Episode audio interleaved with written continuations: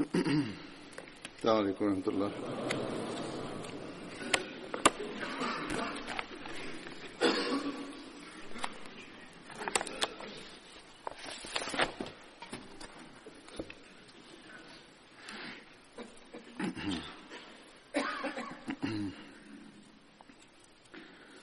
أشهد أن لا إله إلا الله وحده لا شريك له وأشهد أن محمدا عبده ورسوله أما بعد فأعوذ بالله من الشيطان الرجيم بسم الله الرحمن الرحيم الحمد لله رب العالمين الرحمن الرحيم مالك يوم الدين إياك نعبد وإياك نستعين اهدنا الصراط المستقيم صراط الذين أنعمت عليهم غير المغضوب عليهم ولا الضالين.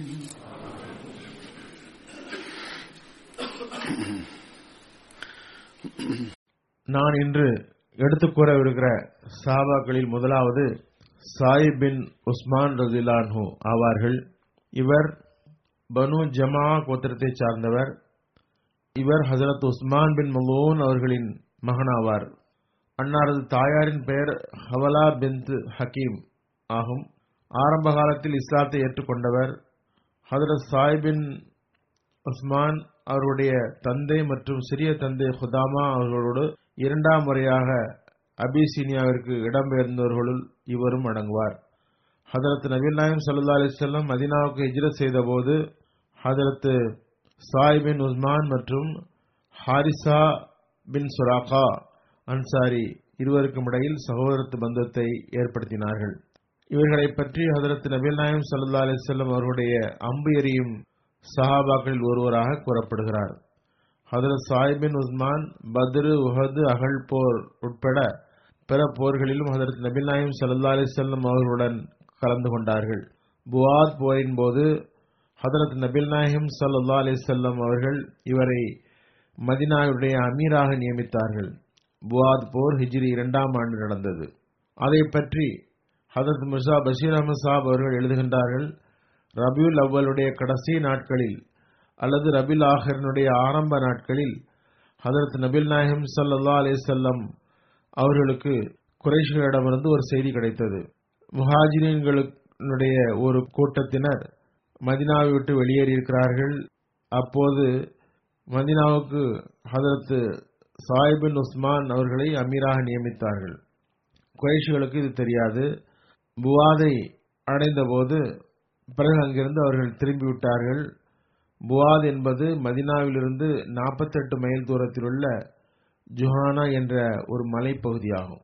சாயிப் பின் உஸ்மான் யமாமா போரில் கலந்து கொண்டார்கள். யமாமா போர் ஹஜரத் அபூபக்கர் ரலியல்லாஹுடைய கிலாபத் காலகட்டத்தில், அதாவது ஹிஜ்ரி 12ஆம் ஆண்டு நடைபெற்றது.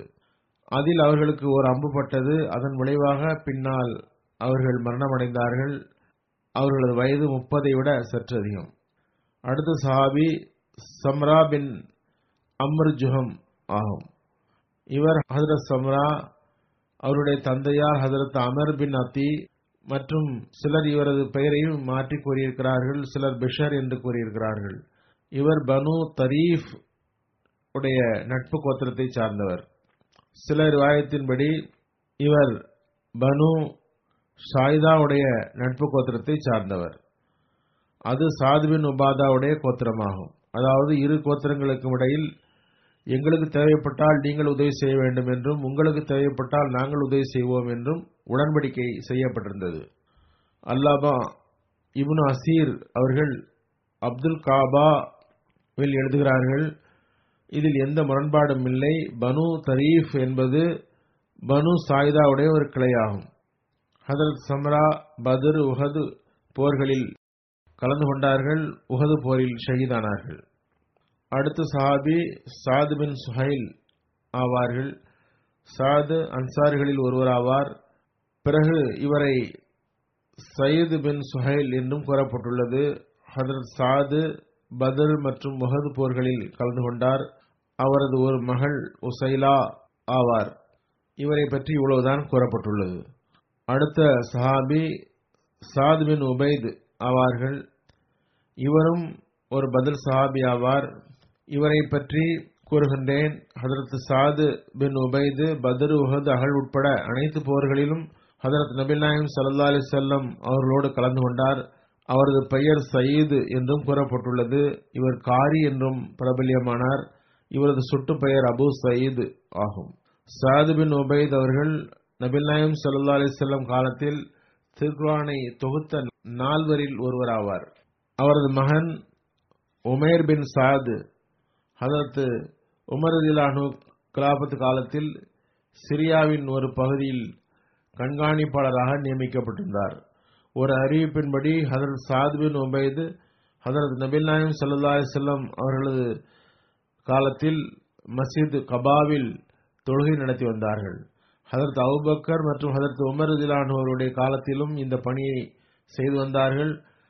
ஹதரத் சாத் பின் உபைத் அவர்கள் ஹிஜ்ரி 16 காதிசியா போரில் ஷஹீதானார்கள். அப்போது அவர்களது வயது 64.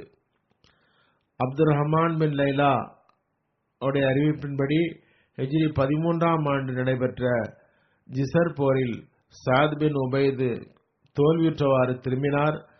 அந்த போரில் முஸ்லிம்களுக்கு கடுமையான சேதம் ஏற்பட்டிருந்தது.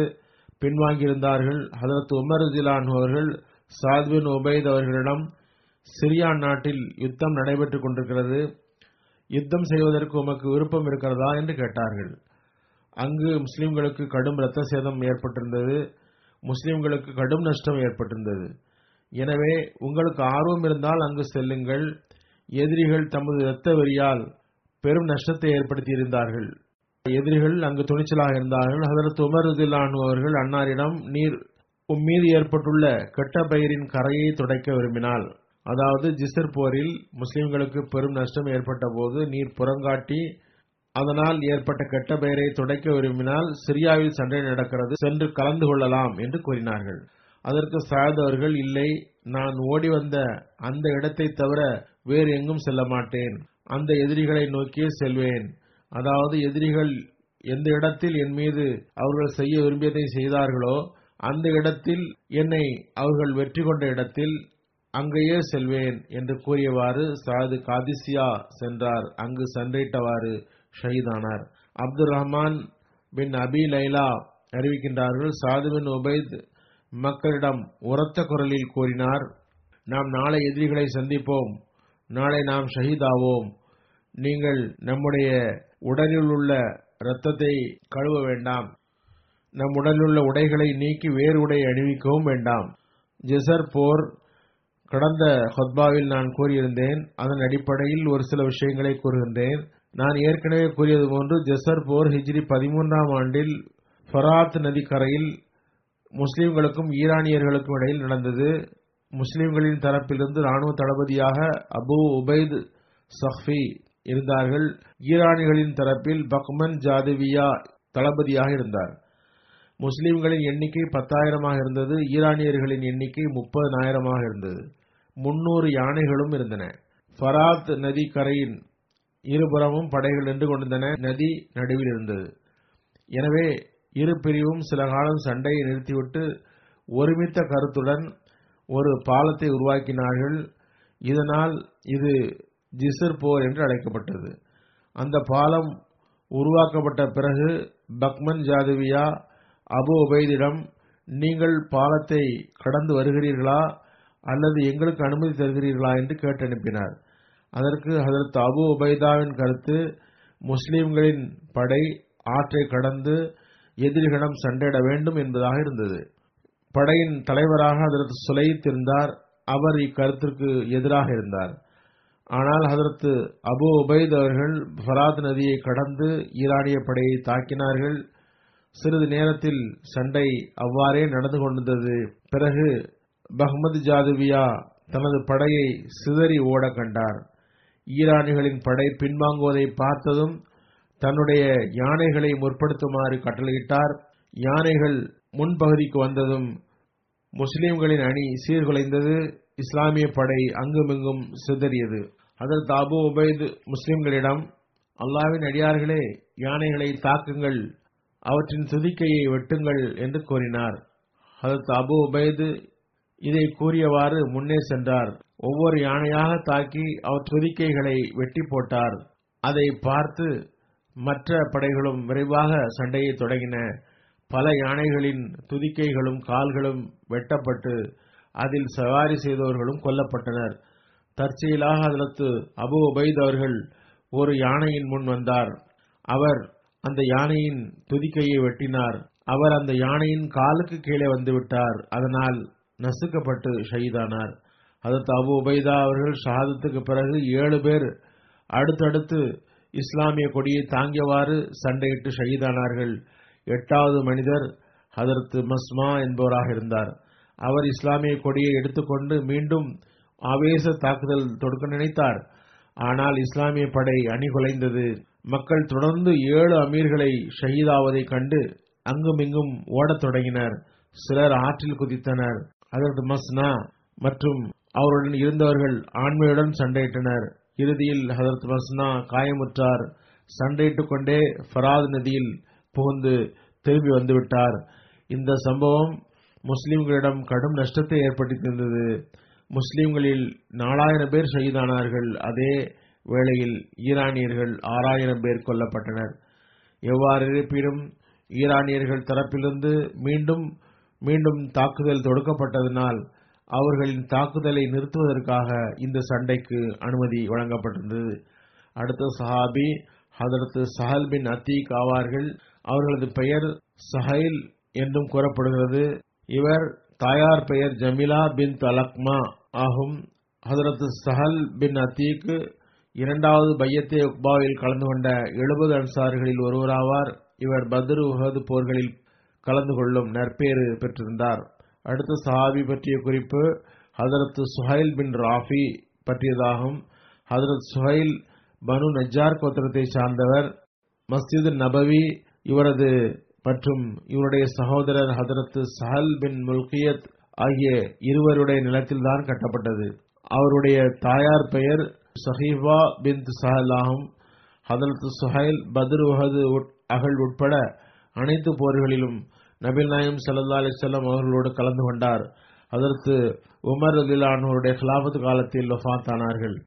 ஹதரத் நபில் நாயம் ஸல்லல்லாஹு அலைஹி வஸல்லம் அவர்கள் மதீனாவுக்கு ஹிஜ்ரத் செய்த சம்பவத்தை பற்றி ஹதரத் முஸ்லிம் மௌது ரலியல்லாஹு அன்ஹு எழுதியதை எடுத்து வைக்கின்றேன் என்னார் கூறுகின்றார்கள். நபில் நாயம் ஸல்லல்லாஹு அலைஹி வஸல்லம் மதீனாவில் நுழைந்த போது ஒவ்வொருவரது விருப்பமும் ஹதரத் நபில் நாயம் ஸல்லல்லாஹு அலைஹி வஸல்லம் தமது வீட்டில் தங்க வேண்டும் என்பதாக இருந்தது.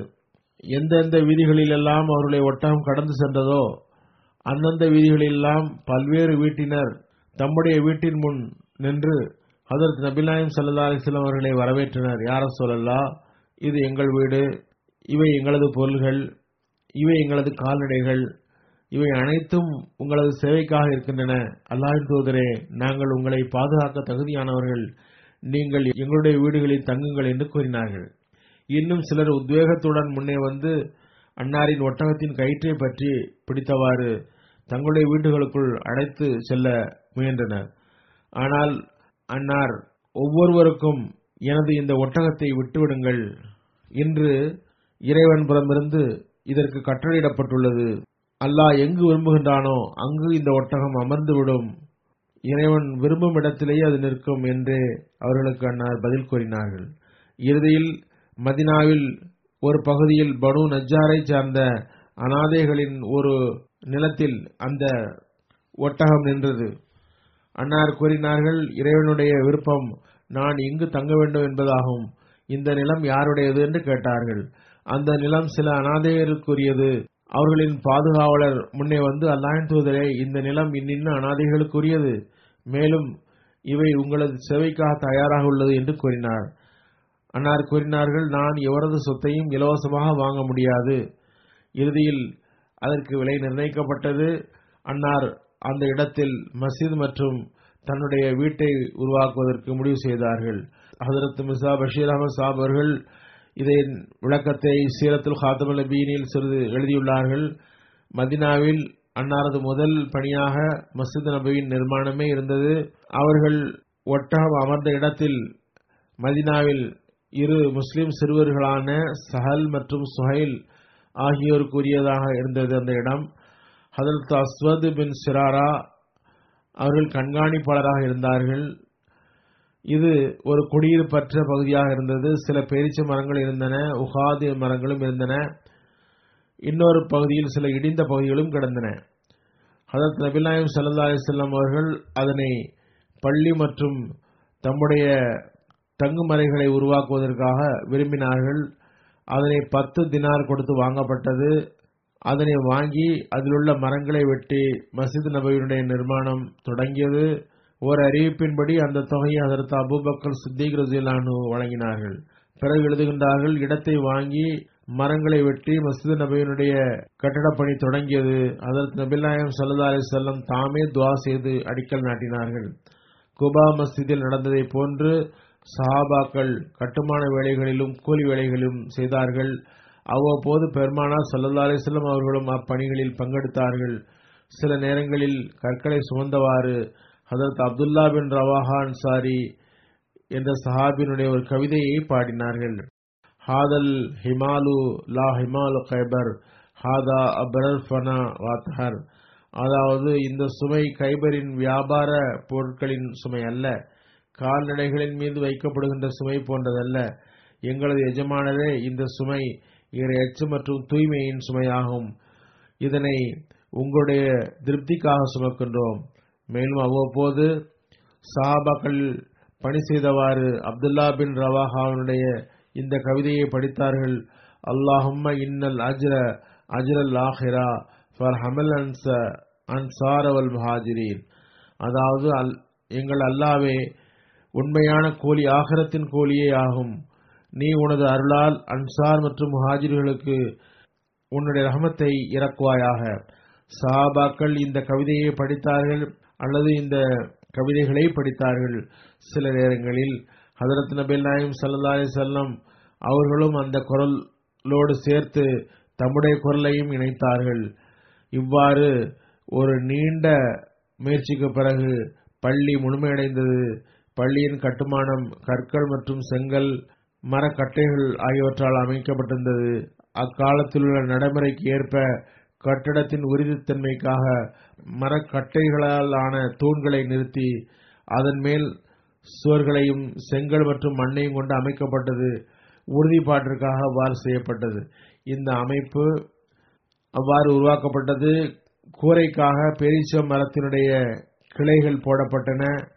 பள்ளிக்குள் கூரையை தாங்குவதற்காக பேரீச்ச மரங்களை கொண்ட தூண்களும் நிறுத்தப்பட்டன.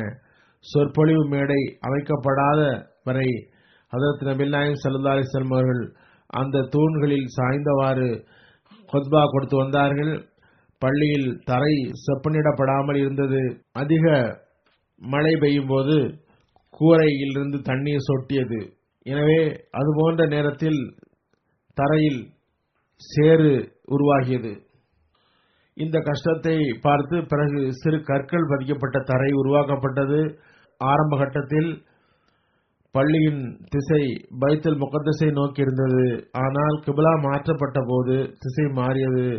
பள்ளியின் உயரம் அப்போது 10 அடியாகும், அகலம் 105 அடியாக இருந்தது, நீளம் 105 அடியாக இருந்தது. சுருக்கமாக 90 அடி அளவு இருந்தது. அதன் மீது பிறகு விரிவாக்கம் செய்யப்பட்டது.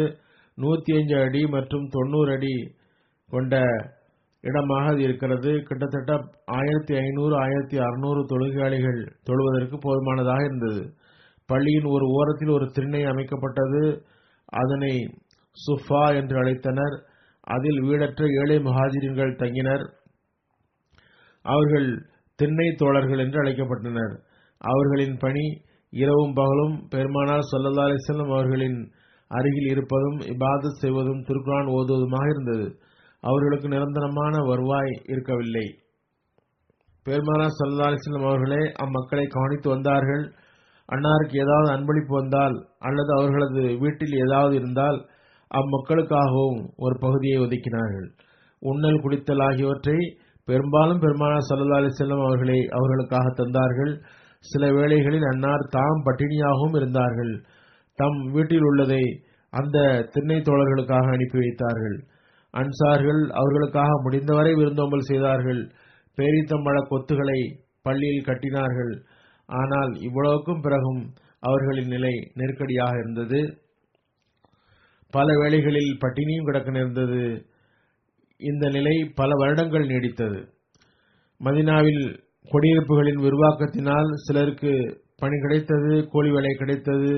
சிலர் சமுதாயத்தில் பைத்துல் மாலிலிருந்து நிதி உதவி பெற்றனர். நிலைமை சற்று மேம்பட்டதும் அவர்களுக்கு பொருள் உதவி கிடைத்தது. பள்ளிவாயிலை ஒட்டி நபிகள் நாயகம் ஸல்லல்லாஹு அலைஹி வஸல்லம் உடைய இருப்பிடமும் உருவாக்கப்பட்டது. இருப்பிடம் என்றால் என்ன? ஒரு 10-15 அடி கொண்ட சிறிய அறை. அந்த அறைக்கும் பள்ளிக்கும் இடையில் ஒரு வாசல் இருந்தது. அதன் வழியாக நுழைந்து அன்னார் தொழுகைக்காக பள்ளிக்கு சென்று வந்தார்கள். பெருமானார் ஸல்லல்லாஹு அலைஹி வஸல்லம் அவர்கள் மேலும் திருமணங்கள் செய்தபோது அந்த அறையை ஒட்டி சில அறைகள் உருவாக்கப்பட்டன. பள்ளியை சுற்றி சஹாபாக்களின் வீடுகள் உருவாகின. இதுவே மதீனாவில் உருவாகிய மஸ்ஜிது நபவி ஆகும். அப்போது சமுதாய பணிகளை செய்யத்தக்க ஒரு பொதுவான இடம் இருக்கவில்லை. எனவே அரசு பணிகளை செய்யும் இடமாகவும் பள்ளியே இருந்தது. அதுவே அலுவலகமாகவும் இருந்தது. அரசின் தலைமை செயலகமாகவும் இருந்தது. இதுவே பெருமானார் ஸல்லல்லாஹு அலைஹி வஸல்லம் அவர்களின் சபை கூடும் இடமாகவும் இருந்தது. எல்லா விதமான ஆலோசனைகளும் அங்கு செய்யப்பட்டன. அங்குதான் வழக்குகள் தீர்க்கப்பட்டன. அங்கிருந்துதான் கட்டளைகள் வெளியிடப்பட்டன. அங்குதான் விருந்தோம்பலும் செய்யப்பட்டது. அதுவே பள்ளியாகவும் இருந்தது. சமுதாய பணிகளும் பள்ளியின் வேலைகளும் அங்கே செய்யப்பட்டன. போர் கைதிகளின் சிறைக்கூடமாகவும் இருந்தது. அவ்வாறு வந்த கைதிகளில் பலர் முஸ்லிம்களை பார்த்து, அன்னாருடைய வணக்க வழிபாட்டினை பார்த்து, அவர்கள் தமக்குள் இருந்த நேசத்தை பார்த்து முஸ்லிம் ஆகினர். எவ்வாறு இருப்பினும் இதை பற்றி சர் வில்லியம் மூர் கூறுகின்றார். அவர் ஒரு கிழக்கத்திய வரலாற்று எழுதும் மேற்கத்திய எழுத்தாளர் ஆவார். அவர் நிறைய மாற்றமாகவும் எழுதியுள்ளார். இஸ்லாத்துக்கு எதிராகவும் எழுதியிருக்கிறார். பெருமானார் ஸல்லல்லாஹு அலைஹி வஸல்லம் அவர்களுக்கு எதிராகவும் எழுதியிருக்கிறார்.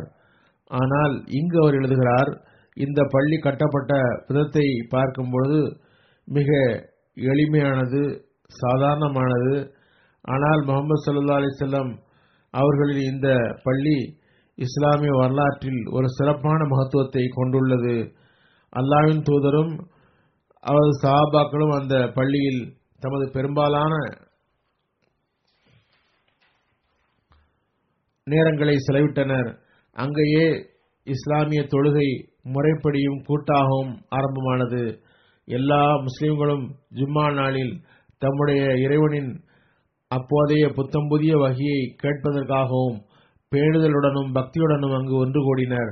பெருமானார் ஸல்லல்லாஹு அலைஹி வஸல்லம் அவர்கள் தம்முடைய வெற்றியின் தீர்மானங்களை அங்கே எடுத்தார்கள். அந்த மாளிகையில்தான் வெற்றி கொள்ளப்பட்ட கோத்திரத்தாருடைய கூட்டம் கொண்டு வரப்பட்டது. அந்த சபையில்தான் அரசாங்க சட்டங்கள் செயல்படுத்தப்பட்டன. அந்த சட்டங்களோ அரபிகளின் தொலைதூர பகுதியில் இருந்த எதிரிகளுக்கும் அச்சத்தை ஏற்படுத்தியது. இறுதியில் இந்த பள்ளியில் அருகில்தான் தம்முடைய மனைவி ஆயிஷாவின் அறையில்தான் ஹதரத் நபிகள் நாயகம் ஸல்லல்லாஹு அலைஹி வஸல்லம் அவர்கள் தன்னுடைய உயிரை வழங்கினார்கள். அதே இடத்தில்தான் அவருடைய 2 ஹலீஃபாக்களும் அவர்களுடைய 2 விழாப்புறங்களிலும் அடக்கப்பட்டார்கள். இந்த பள்ளி மற்றும் அவருடைய இந்த அறைகள் கிட்டத்தட்ட 7 மாதத்தில் தயாராக இருந்தது. ஹதரத் நபிகள் நாயகம் ஸல்லல்லாஹு அலைஹி வஸல்லம் அவர்கள் மற்றும் அன்னாருடைய புதிய இடத்திற்கு தம்முடைய மனைவி சௌதா அவர்களுடன் சென்றார்கள். மேலும் முஹாஜிரின் மற்றும் அன்சார்களும் இடம் வாங்கி பள்ளிக்கு அருகிலேயே தமது வீட்டை உருவாக்கினர். பள்ளிக்கு அருகில் எவர்களுக்கு இடம் கிடைக்கவில்லையோ அவர்கள் சற்று தூரத்தில் தமது வீடுகளை அமைத்தனர். சிலருக்கு அன்சாரிகளின் தரப்பிலிருந்து உருவாக்கப்பட்ட வீடுகளே கிடைத்தன. எவ்வாறு இருப்பினும் ஹதரத் சுஹைல் மற்றும் அவருடைய சகோதரர் ஆகியோர் நற்பெயர் பெற்றவர்களாவர். அவர்களுக்கு இஸ்லாத்தின் அந்த மகத்தான தலைமையகத்திற்காக தமது நிலத்தை வழங்கும் வாய்ப்பு கிடைத்தது.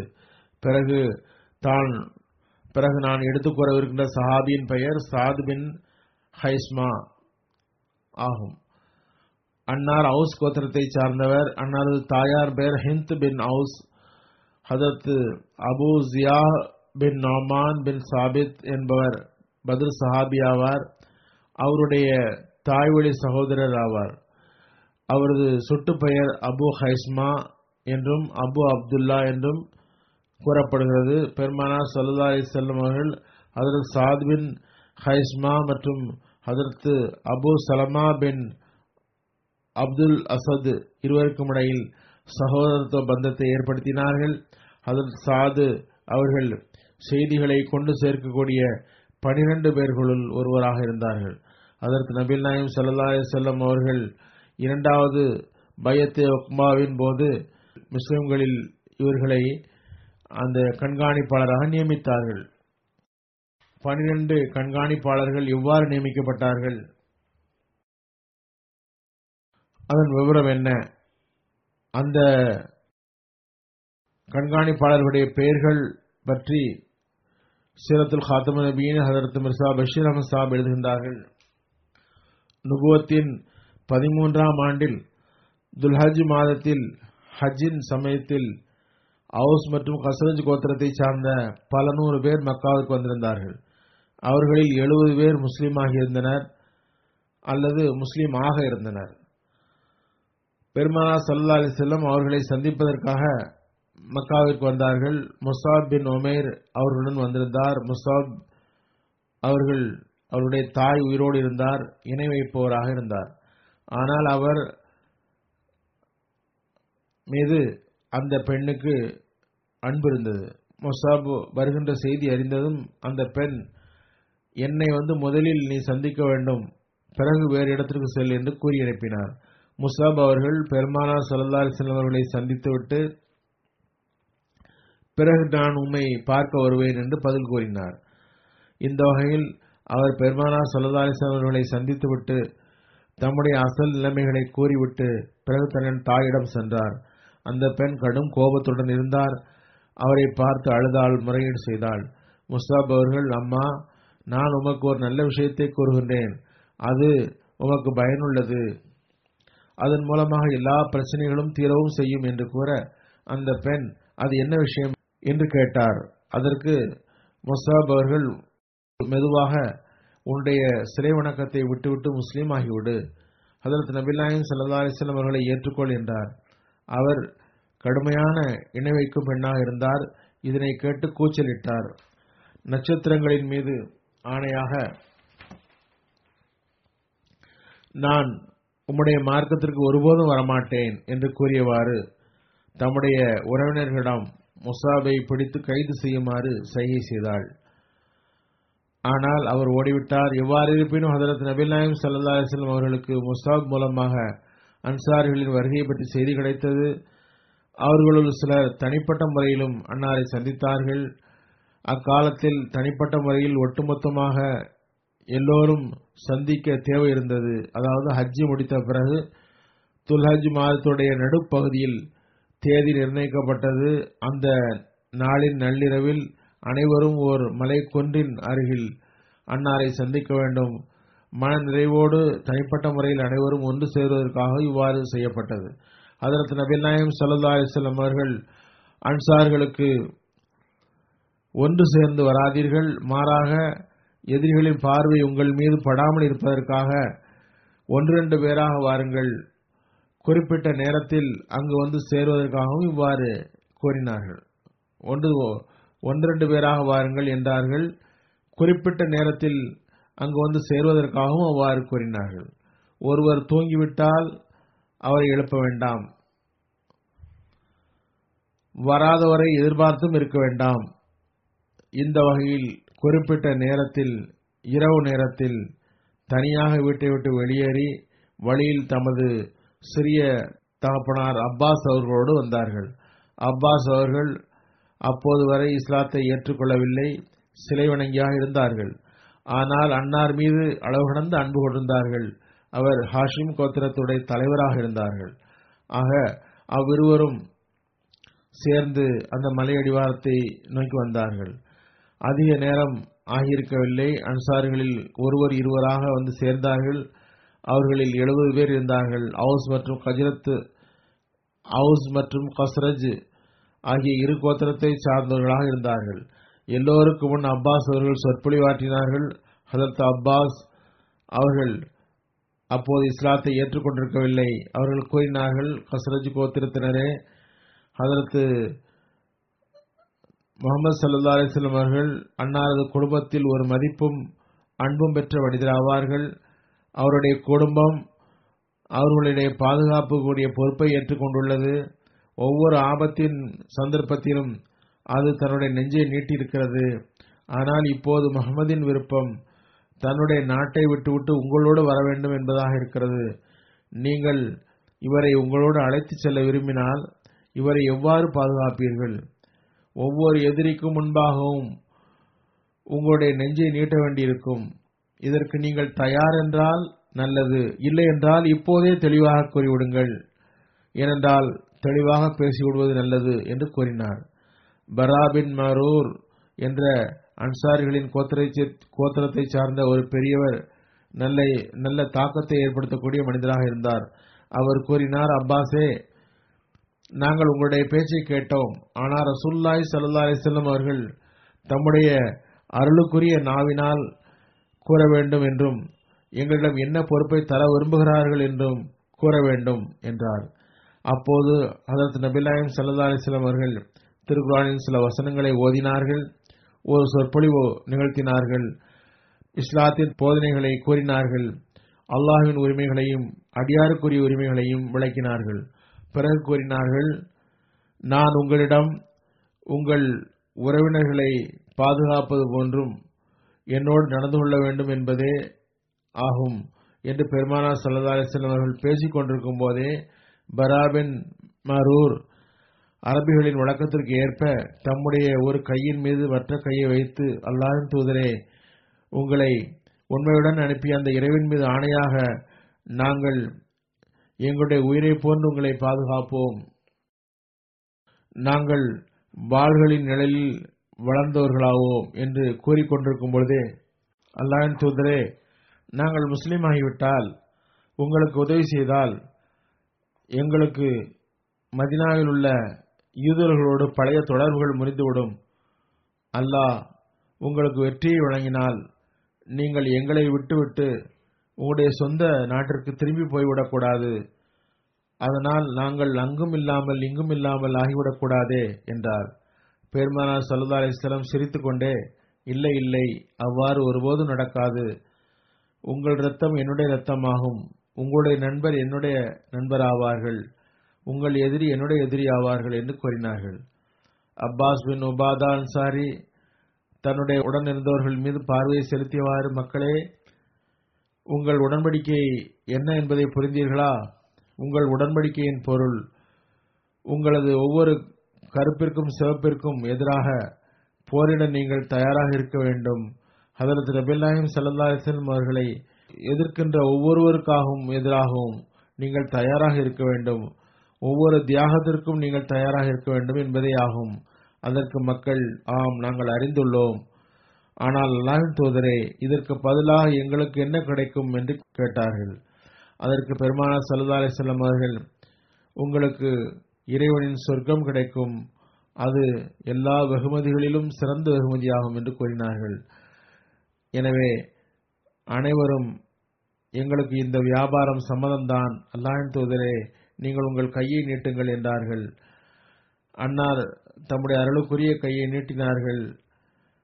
அந்த 70 உயிரை தர ஆயத்தமாக இருந்த அந்த ஜமாத் தற்காப்பு உடன்படிக்கையில் தம்மையே விற்றுவிட்டார்கள். அந்த பையத்திற்கு இரண்டாவது பையத்தே ஒக்குபா என்று பெயர்.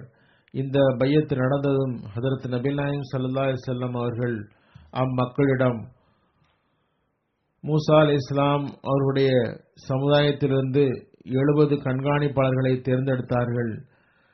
அவர்கள் மூசா தரப்பிலிருந்து கண்காணிப்பாளராகவும் பாதுகாவலராகவும் இருந்தார்கள்.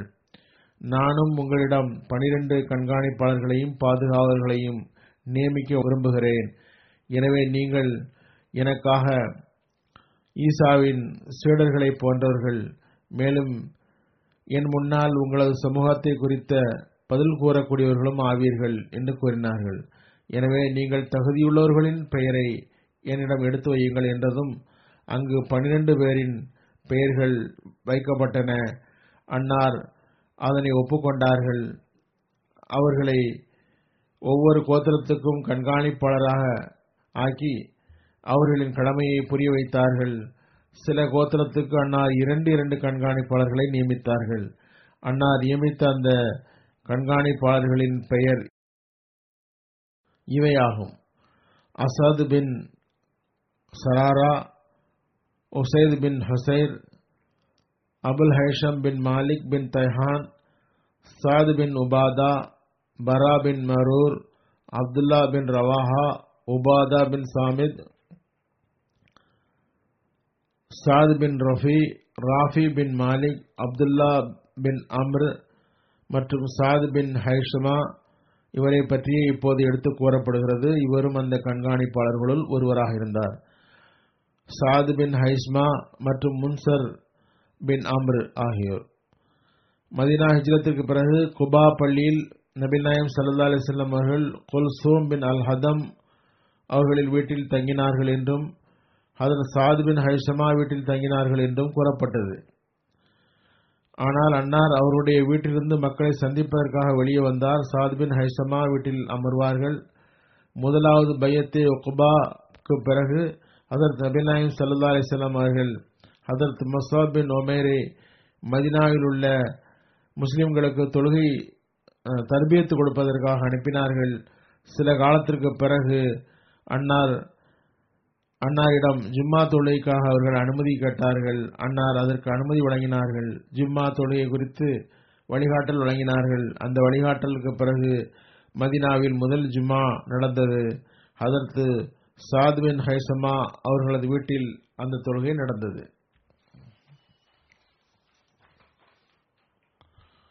இது தபகாத்துல் குப்ராவில் உள்ள ஆதாரமாகும். சாத் பின் ஹைசமாவுக்கு குபாவில் ஒரு கிணறு இருந்தது. அது அல் கர்ஸ் என்று கூறப்பட்டது. பெருமானார் ஸல்லல்லாஹு அலைஹி வஸல்லம் அவர்கள் அதிலிருந்து தண்ணீர் குடித்தார்கள்.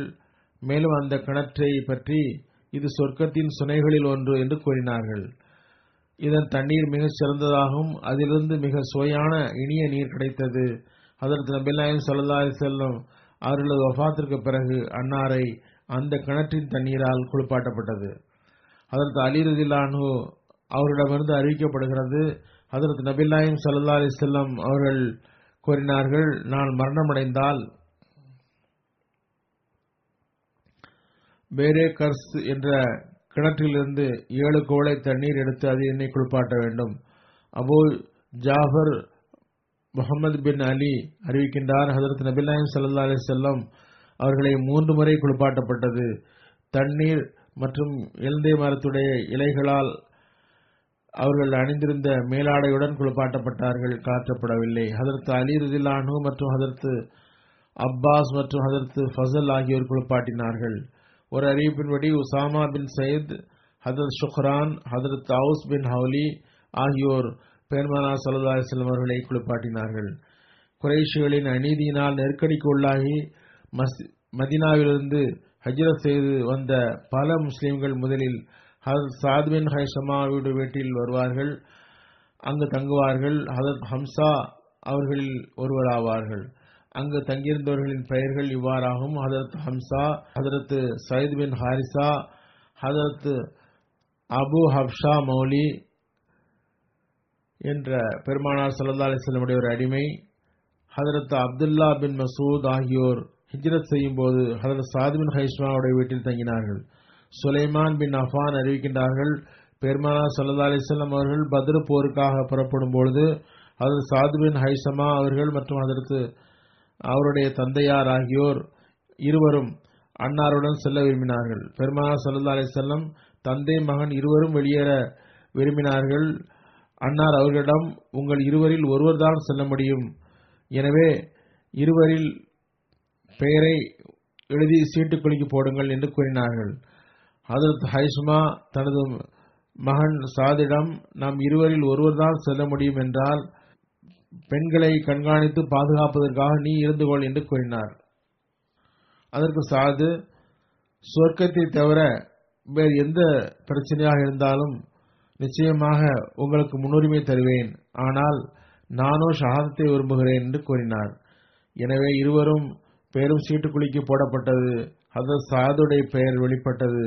ஹஜ்ரத் நபி நாயகம் ஸல்லல்லாஹு அலைஹி வஸல்லம் அவர்களோடு பத்ரு போருக்காக அவர் புறப்பட்டார். பத்ரு போரில் ஷஹீதுமானார். அப்போது அவரை அம்ரு பின் அப்து என்பவர் ஷஹீதாக்கினார்.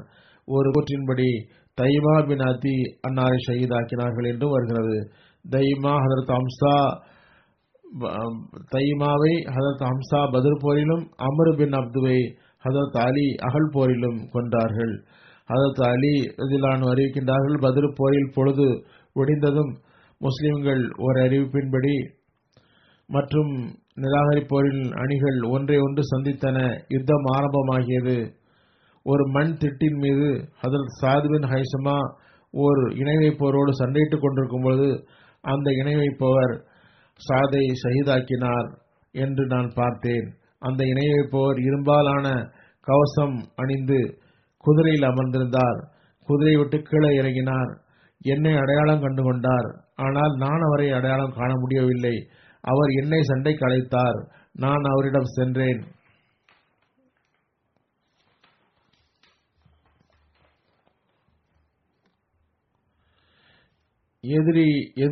எதிரி அருகில் வரவும் யுத்த விதிமுறைகளின்படி உயரத்தில் நிற்காமல் இருப்பதற்கும் உயரத்தில் இருந்ததனால் சண்டையிட முடியாது என்பதற்காகவும் நான் ஓரடி பின்னால் கால் வைத்ததும், அபுதாலிபின் மகனே ஓடுகிறாயா என்று அவர் கேட்டார். நான் அவரிடம் கூறினேன், இஷ்தரியின் மகன் ஓடிவிடுவது சாத்தியமற்றதாகும். இஷ்தரி என்பது அரபியின் மரபு சொல்லாகும். ஏனென்றால் வரலாற்றில் ஒருவர் கூறுகிறார் என்று எழுதப்பட்டுள்ளது, ஒரு திருடன் திருடுவதற்காக வந்த பிறகு அவர் மீது மக்கள் தாக்கினால் அவன் ஓடுகிறான். அவன் ஓடுவது தற்காலிகமானதாகும். அவன் விரைவில் சந்தர்ப்பம் கிடைக்கும் போது திரும்பி வந்து தாக்குதல் தொடுக்கவே செய்வான். ஆகவே பின்வாங்கிவிட்டு பிறகு தாக்குதல் நடத்துபவருக்கு இது ஒரு உதாரணமாக கூறப்படுகிறது. ஹஜ்ரத் அலி கூறினார்கள், என்னுடைய அடி சற்று பின்வாங்கியதும் அவரும் என் அருகில் வந்தார். அவர் என்னை தாக்கியதும் நான் என்னுடைய கேடயத்தால் அதை தாங்கினேன். அவருடைய தோளின் மீது வேகமாக தாக்குதல் தொடுத்தேன். எனது வாள் அவருடைய கவசத்தை உடைத்து கொண்டு வெளிப்பட்டுவிட்டது. என்னுடைய வாள் அவரை முடித்துவிட்டது என்ற நம்பிக்கை எனக்கு இருந்தது. அப்போது என்னுடைய பின்னால் ஒரு வாளின் பொலிவு எனக்கு தென்பட்டது. நான் என்னுடைய தலையை உடனே கீழே தாழ்த்தினேன். பின்னாலிருந்து ஒரு வாள் வந்து கொண்டிருந்தது. அந்த வாள் எதிரி மேல் பட்டது. அவனது தலை உடம்பிலிருந்து துண்டாகிவிட்டது. ஹஜ்ரத் அலி கூறுகின்றார்கள், நான் திரும்பி பார்த்தபோது ஹஜ்ரத் ஹம்சா அவர்கள் இருந்தார்கள். அவர்கள் அவரை பார்த்து, எனது சண்டையை, எனது யுத்தத்தை உன்னால் தாங்க முடியுமா? நான் அப்துல் முத்தலிபின் மகனாவேன் என்று கூறினார். இந்த அறிவிப்பிலிருந்து இன்னார் இன்னாரை கொன்றார்கள் என்று கூறப்படவில்லை. மாறாக இதுதான் கூறப்படுகிறது. அதாவது தமீமா பின் அதி அதில் சாதிக் ஷஹீதாக்கினார், பிறகு அவர் கொல்லப்பட்டார். ஒரு அறிவிப்பின்படி பத்ரில் நபில் நாயகம் ஸல்லல்லாஹு அலைஹி வஸல்லம் அவர்களுடன் 2 குதிரைகள் இருந்தன. ஒன்றில் ஹஜ்ரத் முஸ்அப் பின் உமைர் மற்றும் மற்றொன்றில் ஹஜ்ரத் சாத் பின் ஹைசமா பயணம் செய்தார்கள். ஹஜ்ரத் சுபைர் பின் அவாம் மற்றும் ஹஜ்ரத் மிக்தாத் பின் அஸ்வத் இருவரும் மாறி மாறி அதில் பயணம் செய்தார்கள். பத்ரு போரில் முஸ்லிம்களிடம் எத்தனை குதிரைகள் இருந்தன என்பது குறித்து பல்வேறு அறிவிப்புகள் வரலாற்றில் உள்ளன. ஹஜ்ரத் மிர்ஸா பஷீர் அஹ்மத் அவர்களது கருத்தின்படி பத்ரு போரில் முஸ்லிம்களிடம் 70 ஒட்டகங்களும் 2 குதிரைகளும் இருந்தன. ஆனால் இவ்வாறும் எழுதப்பட்டுள்ளது, பிற நூல்களில் குதிரைகளின் எண்ணிக்கை 3 என்றும் 5 என்றும் வருகிறது. எவ்வாறு இருப்பினும் யுத்த தளவாடங்கள் மற்றும் குதிரை மற்றும் ஒட்டகங்கள் அல்லது எண்ணிக்கை ஆகியவை காபிர்களின் தளவாடங்கள் மற்றும் குதிரைகளின் எண்ணிக்கையோடு ஒப்பிடும் பொழுது ஒன்றுமே இல்லை. ஆனால் முஸ்லிம்கள் மீது யுத்தம் திணிக்கப்பட்டது. காபிர்கள் தமது எண்ணத்தில் இஸ்லாத்தை அழித்துவிடலாம் என்று வந்தனர். பிறகு நம்பிக்கையாளர்கள் தம்முடைய பொருள்களை பார்க்கவில்லை, குதிரையையும் பார்க்கவில்லை, மாறாக அல்லாஹ்வுக்காக தியாகம் செய்யும் துடிப்பில் இருந்தனர். அவர்களுடைய பதிலில் இருந்து அது வெளிப்படுகிறது. அவர்கள் எந்த ஒரு பொருளின் உலகில் பொருள்கள் மீதுள்ள ஆசையிலும் வரவில்லை என்பதை அவருடைய பதில்கள் வெளிப்படுத்தின. அல்லாஹ்விற்காக தியாகம் செய்வது மட்டுமே அவர்களின் நோக்கமாக இருந்தது. எனவேதான் மகன் தந்தையிடம், இந்த இடத்தில் மட்டும் நான் உங்களுக்கு முன்னுரிமை தர முடியாது என்று கூறினார். எவ்வாறு இருப்பினும் அவரிடம் ஒரு துடிப்பு இருந்தது. அல்லாஹ் அதை ஏற்றுக்கொண்டான், வெற்றியை வழங்கினான். அல்லாஹ் ஒவ்வொரு நொடியும் இந்த சஹாபாக்களின் தகுதியை உயர்த்தி கொண்டே செல்வானாக.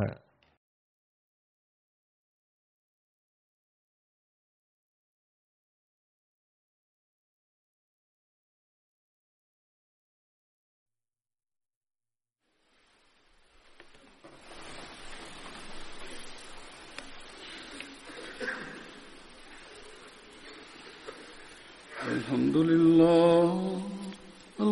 لله نحمده ونستعينه ونستغفره ونؤمن به ونتوكل عليه ونعوذ بالله من شرور أنفسنا ومن سيئات أعمالنا من يهده الله فلا مضل له ومن يضلل فلا هادي له ونشهد أن لا إله إلا الله ونشهد أن محمدا عبده ورسوله عباد الله رحمكم الله إن الله يأمر بالعدل والإحسان وإيتاء